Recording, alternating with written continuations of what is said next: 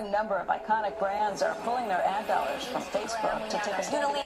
Rising Patagonia, just some of the companies joining the Stop Hate for Profit campaign that's been Which is calling on advertisers to boycott Facebook for allowing, quote, racist, violent, and verifiably false content. And turn it into a long-term boycott. Ja, så har det låtit i veckan när det stormat kring Facebook för jag vet inte vilken gång i ordningen. Eh, och ja, Britt, vad säger du om den här senaste bojkottkampanjen mot, mot Facebook? Ja, vi skrev ju om den för kanske två, tre veckor sedan när den precis drog igång eh, i mitten på juni så var det ju eh, ett stort antal annonsörer eh, som eh, efter att ett hundratal organisationer gått samman i den här kampanjen eh, Stop, Hate, Stop Hate for Profit. Eh, och eh, där man ville få med sig annonsörer som eh, helt enkelt har fått nog av att eh, Facebook inte erbjuder en, en, en trygg miljö för sina användare utan det är liksom hat, hot, rasism, eh, antisemitism eh, och även valpåverkan. Och eh, det här har ju då bara fortsatt och i veckan eh, kom ju nyheten om att Disney som under våren har varit deras största eh, annonsköpare nu stoppar eh, allt, eh, även eh, Instagram-annonseringen då. Och det som har varit intressant att följa eh, i, liksom i, i, i spåren av eh, det man först tittar på, liksom ett antal företag som väljer att hoppa av och är man lite cynisk kan man tänka det gör de för att det är liksom rätt sak att hänga på just nu. Ehm, eh, och eh, att haka på Black Lives Matter-rörelsen på det här sättet, att tydligt ta ställning och sen så kanske man också tänker att det här är ju ändå eh, en tid då både på grund av pandemin men också sommaren som det är inte liksom den tyngsta annonsinvesteringsperioden. Eh, så att eh, det här betyder väl inte så mycket och kanske nu är det uppe i tusen företag, men vi pratar ju om åtta miljoner annonsörer på, på Facebook. Så vad betyder det här i slutändan? Ehm, men eh, jag, jag, tror att historien bakom, som ju också visar nu att anledningen till att annonsbojkotten kom igång, eh, och det har jag eh, skrivit om nu i veckan på, på Blankspot, är ju att Eh, Facebook har ju under alla år samarbetat mycket med olika civilsamhällsorganisationer, experter inom olika områden och bland annat eh, organisationer som jobbar med all den här problematiken eh, eh, kring hat och hot och rasism och antisemitism och eh, experter på, på alla de här rörelserna. Och de känner ju att de har haft eh, Facebooks öron och de har jobbat tillsammans och det görs policies och nya förslag på förbättringar hela tiden. Men eh, även om de i mellan två och fem år har jobbat med de här frågorna väldigt nära Facebook så visar det sig att det hela tiden har byggts upp en frustration. Och då visar det sig nu att kampanjen var ju också ett resultat. Och det tycker inte jag eh, framgick under den här första medierapporteringen när man fokuserar på att kampanjen sker så var den ett resultat av ett möte i början på juni där några organisationer som också har varit inblandade i att ge input till den granskning som har skett av Facebook under två års tid över hur de eh, bemöter och respekterar medborgerliga friheter och rättigheter. Det är en pågående granskning. Och med anledning av de här omdiskuterade Eh, inläggen från den amerikanska presidenten. Eh, både runt ifrågasättandet av poströstning och eh, det här väldigt numera spridda inlägget om att när plundringarna börjar så startar skjutandet. Ehm, de inläggen fick ju Twitter att faktagranska presidenten och även att eh, det sistnämnda om, om eh, eh, plundrandet och skjutningarna eh, blev ju också förhärligande av våld markerat och så, medan Facebook har varit mycket mer flata till det här. Så de här organisationerna vill ha ett möte och, och bland annat diskutera eh, tankarna kring Facebooks hållning i just de här inläggen eh, som de tyckte på så många sätt och vis. Om man låter det stå kvar okommenterat så är det helt i krock med alla de policyförändringar som är gjorda och allt det man har diskuterat under många år. Och under det här mötet fick de helt enkelt nog. Eh, och eh, Eh, en av personerna som deltog i mötet är från organisationen Color of Change och heter Rashad Robinson och han har i ett flertal intervjuer i detalj återkommit till punkten där man kände men varför lyssnar jag på det här? Varför lyssnar vi? Varför sitter vi ens på det här mötet? För att man kände att Mark Zuckerbergs försök att förklara hur Facebook har tänkt, eh, det håller inte i relation till allt de har pratat om under alla år. Så då drog man igång den här eh, kampanjen eh, och bojkotten och man hoppas ju att den ska fortsätta. Många av annonsörerna som hakade på först gjorde det ju bara för en månad, men det är många som har aviserat att det gäller året ut. Så det är eh, intressant att, att följa och det är ju absolut en diskussion som eh, Zuckerberg tar på allvar. Ehm, eh, för att det gör någonting eh, som är oroande för dem också, att återigen vara i hetluften kring de här frågorna och det avslöjar ju samtidigt så mycket av hur den här plattformen så aktivt missbrukas. Eh, eh, och då, eh, om man då har haft eh, policies för att hantera hur vit maktrörelser är otroligt duktiga på att bemästra den här plattformen och ändå konstatera att ja, vi har behövt ta bort 250 sådana organisationer. Mm. Så, så visar det att det här är ett problem. De är så kreativa och de eh, spelar nästan ingen roll vad man gör så kommer det finnas nya sätt att, att ta plats och då handlar det om att de här företagens annonser hamnar i närheten av en miljö och ett sammanhang som de också in, inte heller vill synas i och inte deras kunder och eh, anställda och så vidare. Så att det, jag tror nog att det här kommer hålla i sig och eh, förhoppningsvis eh, fortsätta pressa Facebook till att, att lyssna och eh, än mer visa hur de gör förbättringsåtgärder. Ser man några tecken på att användare känner likadant? Finns det några sådana siffror än? Att man liksom, det är en sak att annonsörer drar öronen åt sig, men man tänker man som vanlig Facebook-användare, man lägger upp lite bilder från sitt liv och delar en artikel. Att, mm. att man också känner att men herregud, mitt flöde är annorlunda, eh, diskussionerna spårar ur på ett sätt de inte gjorde förut. Kan, kan man se något sånt? Ja, jag tror att eh, eh, man ska ju tänka på att den här annonsbojkotten från första början var ju amerikansk. Mm, Sen mm. är det ju en global plattform och ett globalt användande och det som händer i USA runt Black Lives Matter-rörelsen har ju också eh, fått verkningar i, i resten av världen. Mm. Men i den amerikanska diskussionen, när man ser en av de här organisationerna säger eh, eh, eh i ett eh, möte som var nu i veckan eh, med Facebook, som Facebook ville ha för att möta dem efter den här bojkotten. När de ger en bild av att vi fick nog, när vi i fullt dagsljus såg högerextrema grupper organisera sig på plattformen. Man kan inte ignorera det uppenbara. Vi såg hur de planerade att förstöra demonstrationerna och inta gator med våld i samband med George Floyds död. Eh, det här är ju en organisation, eh, Jonathan Greenblatt, eh, från eh, en organisation som arbetar aktivt med eh, eh, vitmaktrörelser och rasism och så. De heter Anti-Defamation League. Eh, och då tänker jag mig, det här är helt uppenbart för dem, de är experter, de bevakar de här frågorna, men det här är ju någonting som vanliga amerikaner märker mm. i sitt flöde.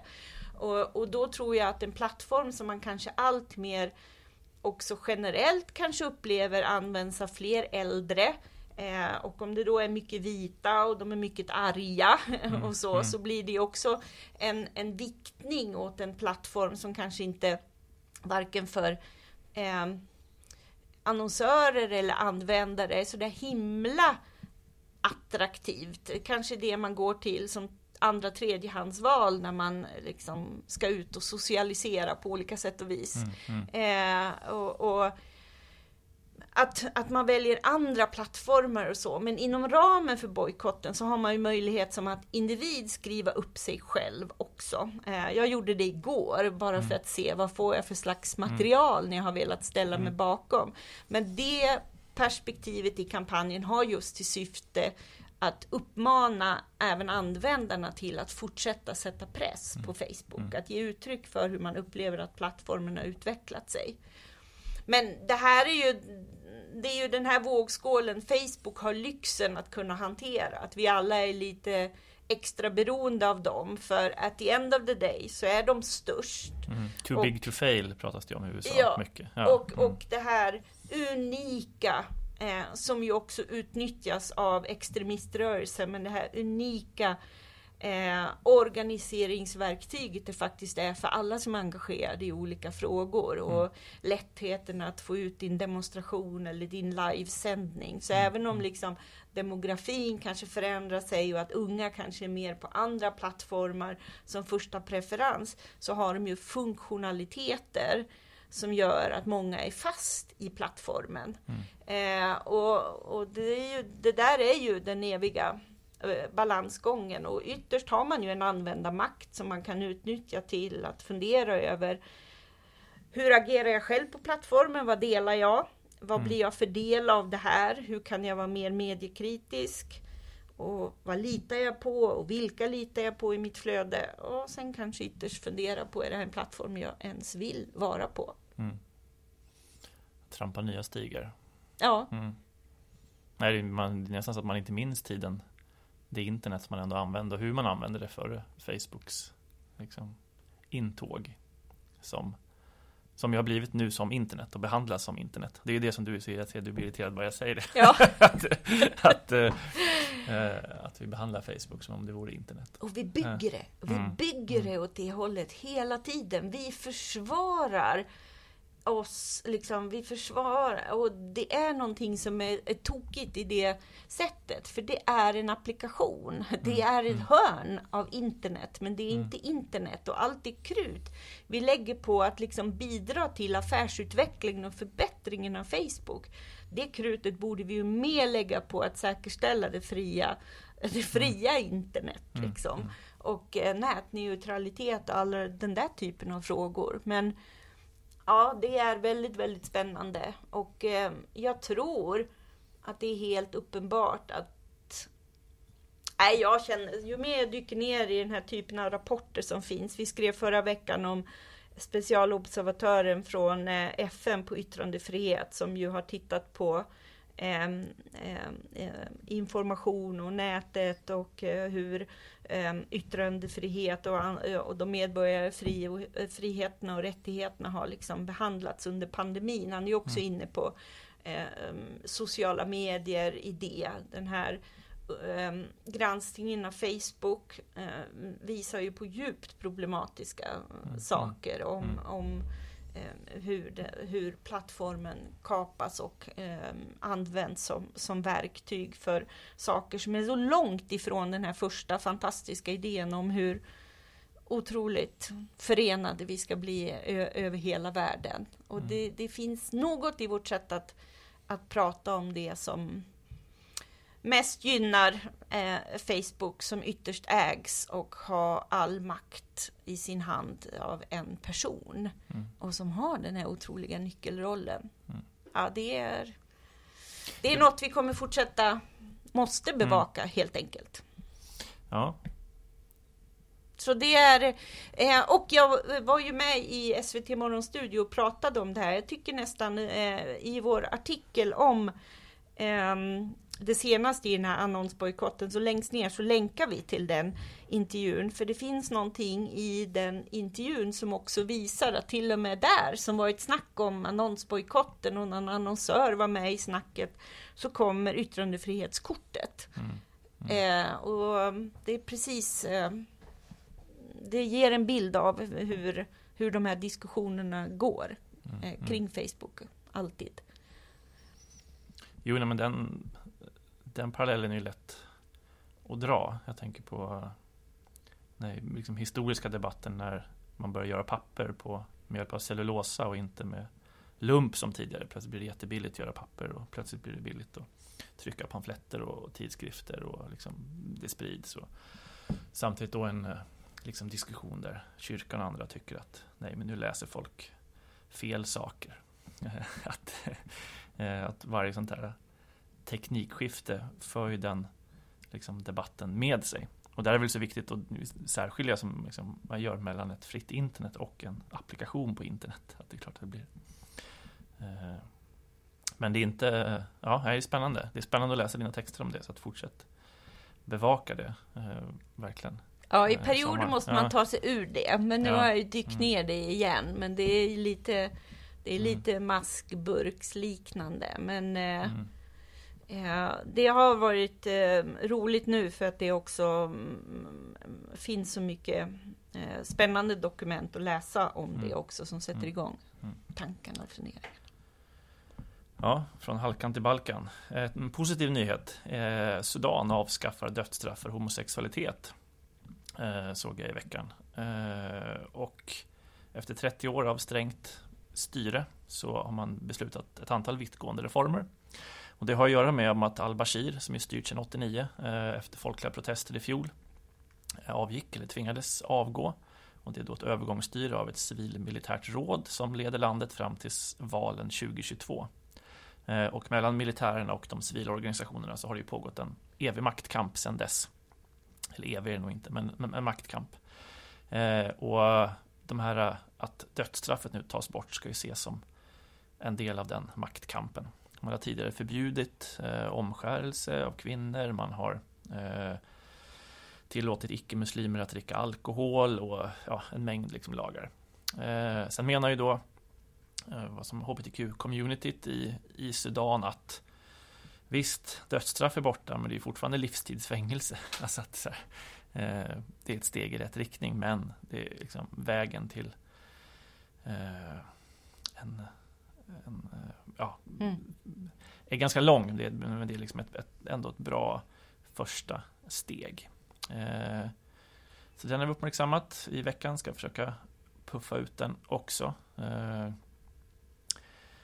och eh, det är en trend, alltså många av de här lagarna Länder som har varit brittiska kolonier har ju ofta väldigt eh, speciella, eller en väldigt speciell äldre brittisk lagstiftning. Eh, Botswana tog bort sina lagar i fjol eh, som också har de här liksom hårda dödsstraffsliknande skrivningarna kring homosexualitet. Eh, Indien är inne på samma spår. Så att en del för, flera före detta brittiska kolonier, eller med brittisk påverkan, går den här vägen, vilket är spännande också att, att följa och ja, men ett hoppfullt tecken från Khartoum. Mm. Eh, annars så eh, har ju utvecklingen i Etiopien fortsatt att dundra på. Eh, nätet har varit avstängt, alltså varit på trodde man, men det, större delen av landet har fortfarande varit avstängt fram tills idag nästan. Men i Addis har man kunnat ha tillgång till internet. Och det är ju helt enkelt efterverkningar efter mordet på den här populära sångaren Hachailo Hundessa. Eh, vars ju musik bar fram Abiy Ahmed till makten, men sen blev allt mer kritisk och sen så mördades. Och förra podden så pratade vi om att man hade gripit ett antal personer som då var med i en utbrytargrupp ur Oromo Liberation Front. Och de här säger man nu har erkänt. Men än så länge har det inte presenterats några bevis in, in, i en rättssal och det gör ju att debatten går hög eh, kring vem som egentligen har mördat honom i Etiopien. Men det blir intressant, är ju, eftersom ingenting, eller väldigt lite kommer ut från Etiopien så blir det en, en diskussion i diasporan mycket kring vad som händer. Eh, och det finns väl tydligt två olika berättelser där. Den ena berättelsen är att det som pågår är ett folkmord där Oromo-ungdomar mobb, med liksom en mobbliknande kraft ger sig på personer som är framförallt Amara. Att man då ska ha gått från hus till hus och kollat identitetskort och sen så helt enkelt haft ihjäl folk som inte är Oromo, en etnisk rensning. Och man menar då att omvärlden blundar för det här folkmordet som pågår.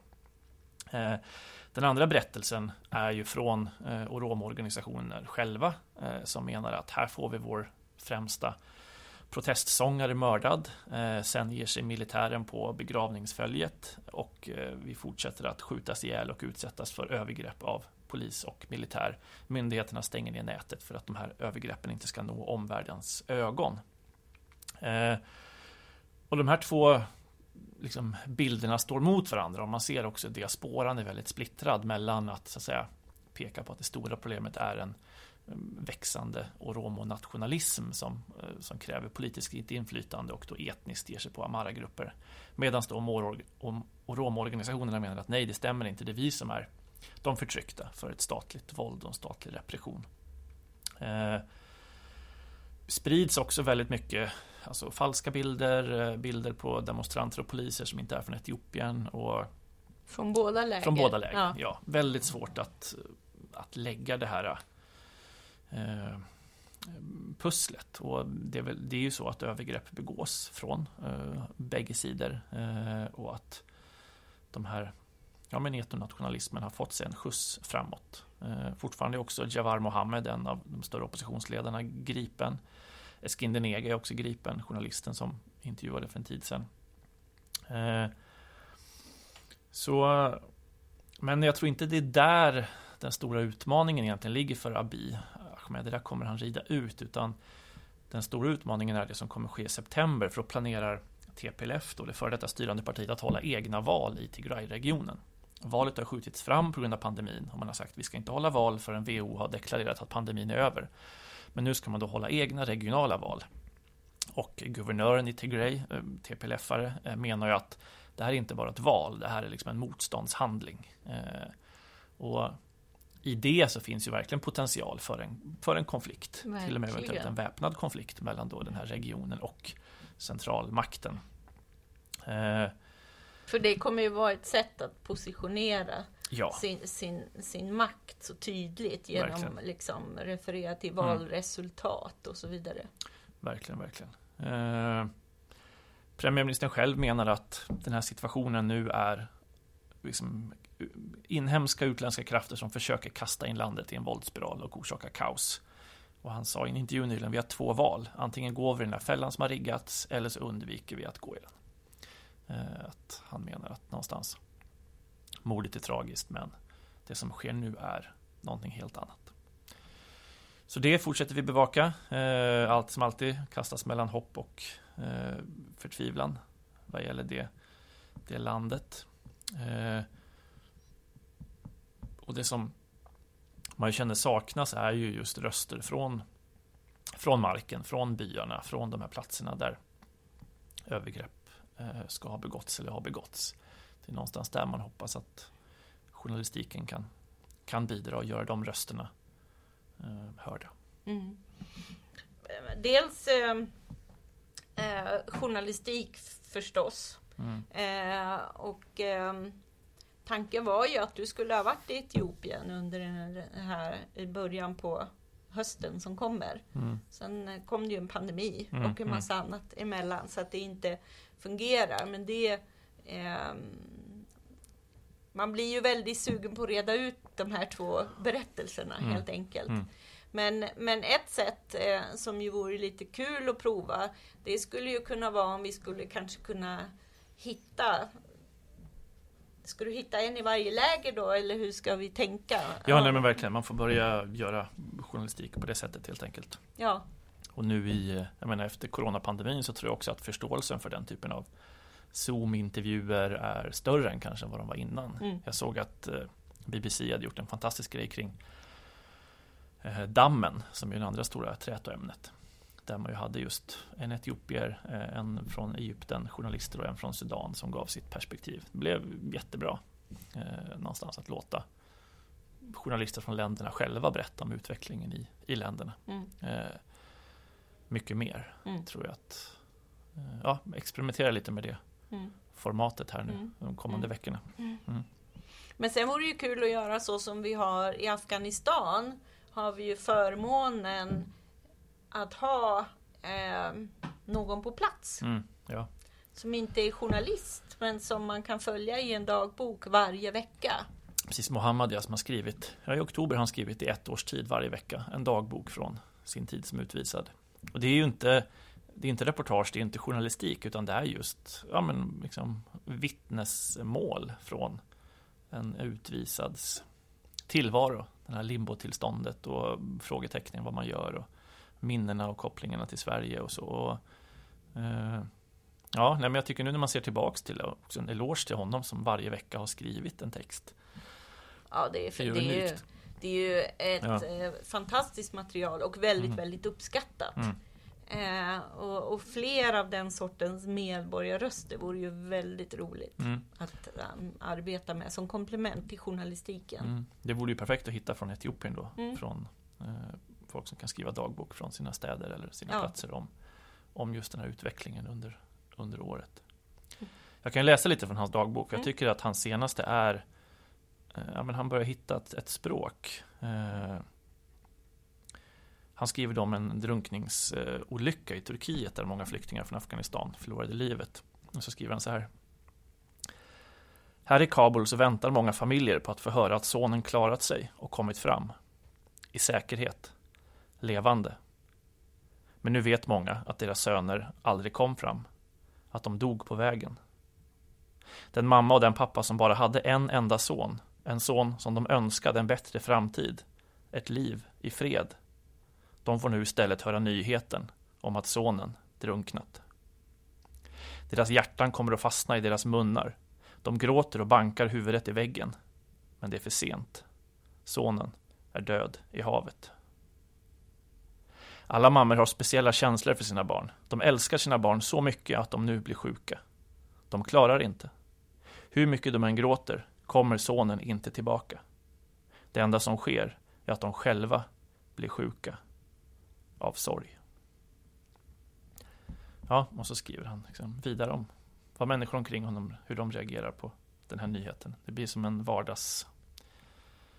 Ja, men en inblick i en liksom, otroligt utsatt eh, vardag i, i, i Kabul där hos, hos Mohammed.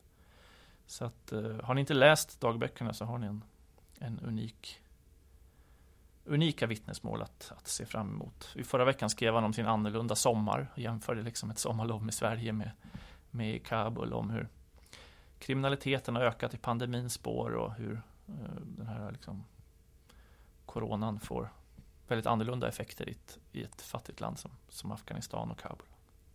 Mm. Ja, och ett annat eh, lästips är att du har kommit till din eh, tredje del om Ja, det kan det bli fler delar. Jag Ja. har dykt lite mer i, i det här med transatlantiska slavhandeln. Eh, och tittat lite på, eh, ja, skriver en artikel som heter Så var situationen för slavarna. Det är inte riktigt situationen, men det är mer så var lagarna för slavarna som jag tittat på. Hur såg den svenska slavlagstiftningen ut? För det hade vi ju, en egen slavlagstiftning. Eh, och det, det är ju en fruktansvärd eh, läsning. Eh, till exempel då så var ju straffet om man hade slagit mot sin husbonde dödsstraff. Om man maskerade sig var det dödsstraff. Om man var utomhus efter klockan nio så blev man beslagen i halsjärn. Eh, om man hade samlats i grupp utan tillstånd så var det brännmärkning och dödsstraff. Och om man sålde varor för eget bruk så var det 29 piskrapp. Eh, och den mest omfattande delen av slavlagstiftningen det handlar också om förbudet mot att gömma slavar. Och påträffade man då en slav utanför en annan slavs hydda så skulle den slav som bodde i hyddan bestraffas med 30 piskrapp och 8 dagar i fängelse. Och om någon gömde en slav så skulle han förlora sin frihet och själv säljas sin slav. Det vill säga om det var en, en fri svart som hade gömt en slav.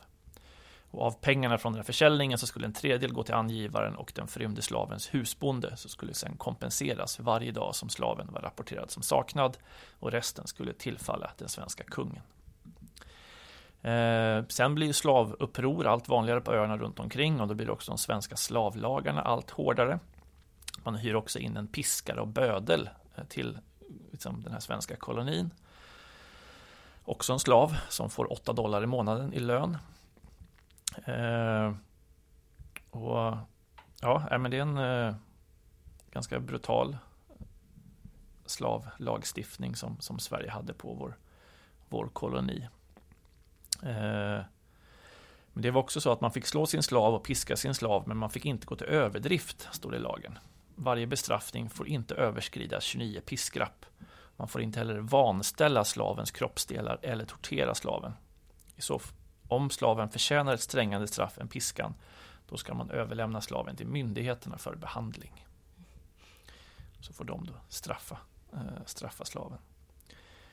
Eh, ja, så att det är Eh, ibland kan jag känna att det är viktigt att bli sådär konkret i diskussioner om Sveriges ansvar och roll och i slavhandeln. Att det är svårt att någonstans blunda där för den svenska slavlagstiftningen och hur den såg ut. Mm. Och också någonstans att det inte är eh, så länge sedan. Det kommer komma fler delar alltså? Ja, eh, absolut lite om ekonomin på ön tror jag nästa del blir. Då. Ja. Man fnula med och mm. hoppas folk har tid att läsa nu under ledighet och semestrar. Mm. Mm. Ja. Och du är på väg till Österrike kanske, som alltid en följetong i, i den här podden. Ja. Ska bli få åka ja. till Österrike eller inte? Ja. Väldigt, väldigt spännande. Ja.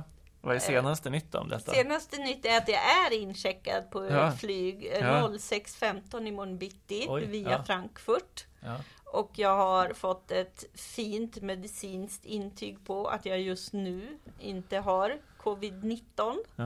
Eh, av ett fantastiskt eh, företag som är experter på den här typen av provtagning och internationella intyg. Så de servade mig för säkerhets skull med det exakt rätta österrikiska också. Ja, ja. Inte bara en, en engelsk översättning Nej. för att säkerställa att man inte stöter på någon väldigt nitisk person mm, som vill mm. ha rätt blankett. Så det är ju det första steget. Men det har ju handlat om att eh, följa utvecklingen. För precis som i ja, i vissa delar är det ju förskräckligt i världen, men även i mm. Europa ser man ju en lätt stegring mm. återigen. Och i Österrike väljer man ju att eh, testa, testa och smittspåra. Och då ser man ju att det kommer mycket från de stora rörelserna i Balkanregionen. Mm. Det är ju så många som jobbar med den här typen av vård som vi har talat om tidigare med 24 timmars boendet hos mm. personer eh, som är i, i den sortens vårdbehov. Så då bor man ju perioder i Österrike dygnet runt hos dem. Mm. Och sen så reser man hem under en period. Eh, och det är ju väldigt många som mm, bor och lever i Österrike men som kommer från till exempel Serbien. Så det är ju mm. mycket strömmar av människor däremellan. Så då har man ju aviserat att det kommer införas strängare rese eh, inskränkningar och de kommer innebära att det inte längre räcker med ett PCR-test som får vara äldst fyra dagar gammalt. Mm. Mm. För då slipper man karantän i 14 dagar. Den nya regeln som eh, har aviserats kommer ske är ett negativt PCR-test plus 14 dagar i karantän. Och den stora frågan är ju förstås, gäller detta Sverige eller inte? Eh, och det här aviserades redan i tisdags. Eh, och man har då gått och väntat på vilka länder gäller det och hur gäller det här och så. Och då visar det sig att den ska publiceras idag på eftermiddagen. Mm. Så jag sitter ju här och håller tummarna då för att eh, Sverige, Sverige inte, inte, ska vara med på Nej den listan, mm. utan att det handlar om de, de i Balkanregionen som har mm. de här mm. täta och nära och mm. väldigt förekommande resorna, resemönstren emellan.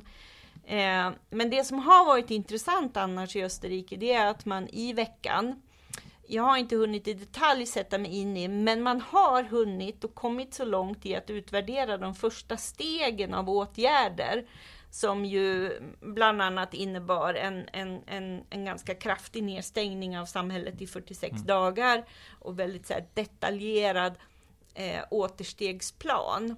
Och en del av eh, när samhället öppnade upp sig igen innebar bland annat att plötsligt så fick man eh, handla i trädgårdsbutiker, alltså mm. stora... Eh, Plantagen typ. Ja, ja, exakt, mm. den typen av företag. Eh, men eh, det har då visat sig att det har anses då inte vara rättssäkert genomfört för att det är helt ologiskt vilka som fick och inte fick. Och det är faktiskt det som har lett till att den här reseförordningen inte bara kastades ur sig och implementerades direkt i tisdags, utan man insåg på grund av den starka, starka kritik som har varit i veckan kring detaljer av föregående beslut som har tagits kring andra aspekter av öppnande eller stängning av samhället. Eh, har varit så stor. Mm. Så nu vill man göra den otroligt vattentätt, också för att det handlar om så många människors, det påverkar i så många led också. Mm. Det handlar inte bara om att eh, nu får vi se till att ha en hemester här, utan mm. det påverkar ju i så många led, eh, både patienter och, och eh, människors försörjning som just nu lever mm. i två mm. länder. Så. Ehm, så vi får se och eh, ni får väl hänga på om det är så att jag eh, kan åka eh, imorgon.